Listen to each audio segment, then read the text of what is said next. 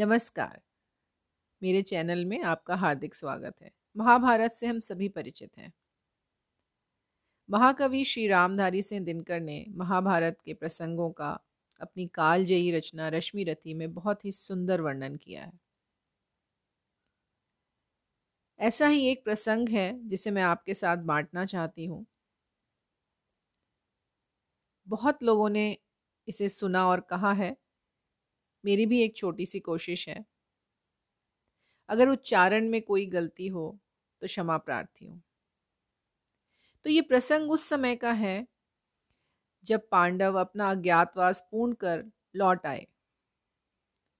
और उन्होंने राज्य में अपना न्यायोचित अधिकार प्राप्त करने के लिए श्री कृष्ण को शांति दूत बनाकर दुर्योधन के पास हस्तिनापुर भेजा। श्री कृष्ण के बहुत समझाने पर भी। दुर्योधन, आधा तो क्या सुई की नोक के बराबर भी राज्य पांडवों को देने के लिए तैयार नहीं हुआ। वो हर कीमत पर युद्ध चाहता था। उल्टे श्री कृष्ण को ही बंदी बनाने का आदेश दे दिया। इस पर भगवान क्रोधित हो गए और भरी सभा में उन्होंने सबको अपने विराट रूप के दर्शन करवाए। बहुत ही सुंदर प्रसंग है। आइए सुनते हैं इसे। आइए आरंभ करते हैं कृष्ण की चेतावनी। वर्षों तक वन में घूम घूम बाधा विघ्नों को चूम चूम स धूप घाम पानी पत्थर स धूप घाम पानी पत्थर पांडव आए कुछ और निखर। सौभाग्य न सब दिन सोता है, देखें आगे क्या होता है। मैत्री की राह बताने को सबको सुमार्ग पर लाने को, दुर्योधन को समझाने को, भीषण विध्वंस बचाने को भगवान हस्तिनापुर आए, पांडव का संदेशा लाए। भगवान हस्तिनापुर आए, पांडव का संदेशा लाए। दो न्याय अगर तो आधा दो। दो न्याय अगर तो आधा दो, पर इसमें भी यदि बाधा हो तो दे दो केवल पाँच ग्राम।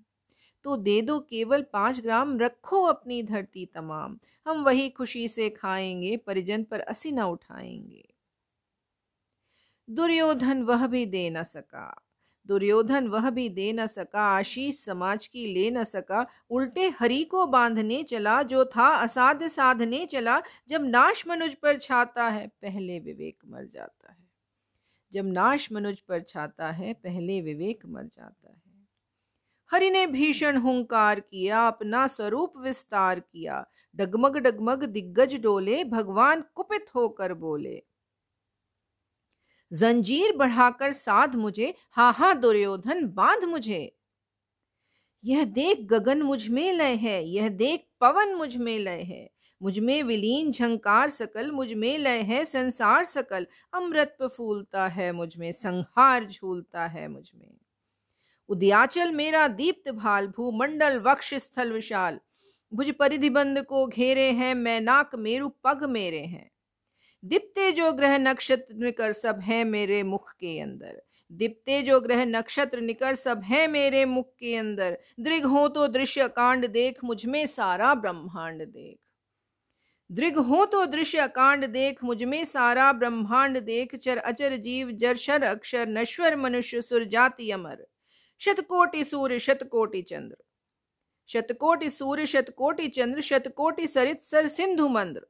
शतकोटि विष्णु, ब्रह्मा, महेश, शतकोटि जिष्णु, जलपति धनेश। शतकोटि रुद्र, शतकोटि काल, शतकोटि दंडधर, लोकपाल।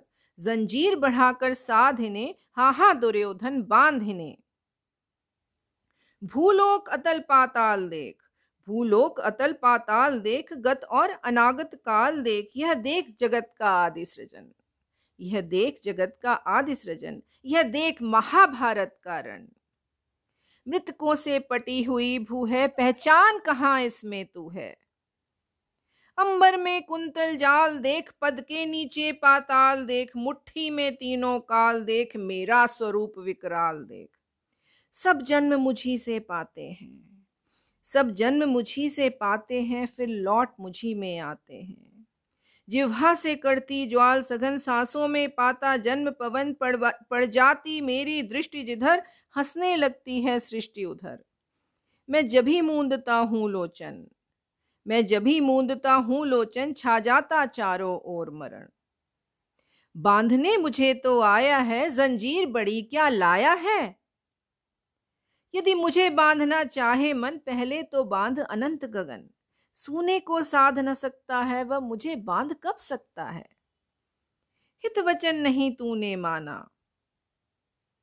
हित वचन नहीं तूने माना, मैत्री का मूल्य न पहचाना तो ले मैं भी अब जाता हूँ, अंतिम संकल्प सुनाता हूँ। याचना नहीं अब रण होगा। याचना नहीं अब रण होगा, जीवन जय कि मरण होगा। टकराएँगे, नक्षत्र निकर बरसेगी, भू पर वही प्रखर फण शेष नाग का डोलेगा, विकराल काल मुख खोलेगा, दुर्योधन रण ऐसा होगा, फिर कभी नहीं जैसा होगा।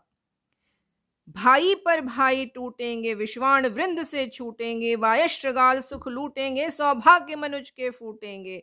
आखिर तू भूषाई होगा, हिंसा का परदाई होगा। थी सभासन सब लोग डरे, चुप थे या थे बेहोश पड़े। थी सभासन। सब लोग डरे थे, चुप या बेहोश पड़े। केवल दो नरना अघाते थे, धृतराष्ट्र विदुर सुख पाते थे। करजोड़ खड़े, प्रमुदित निर्भय दोनों पुकारते थे, जय जय दोनों पुकारते थे, जय जय।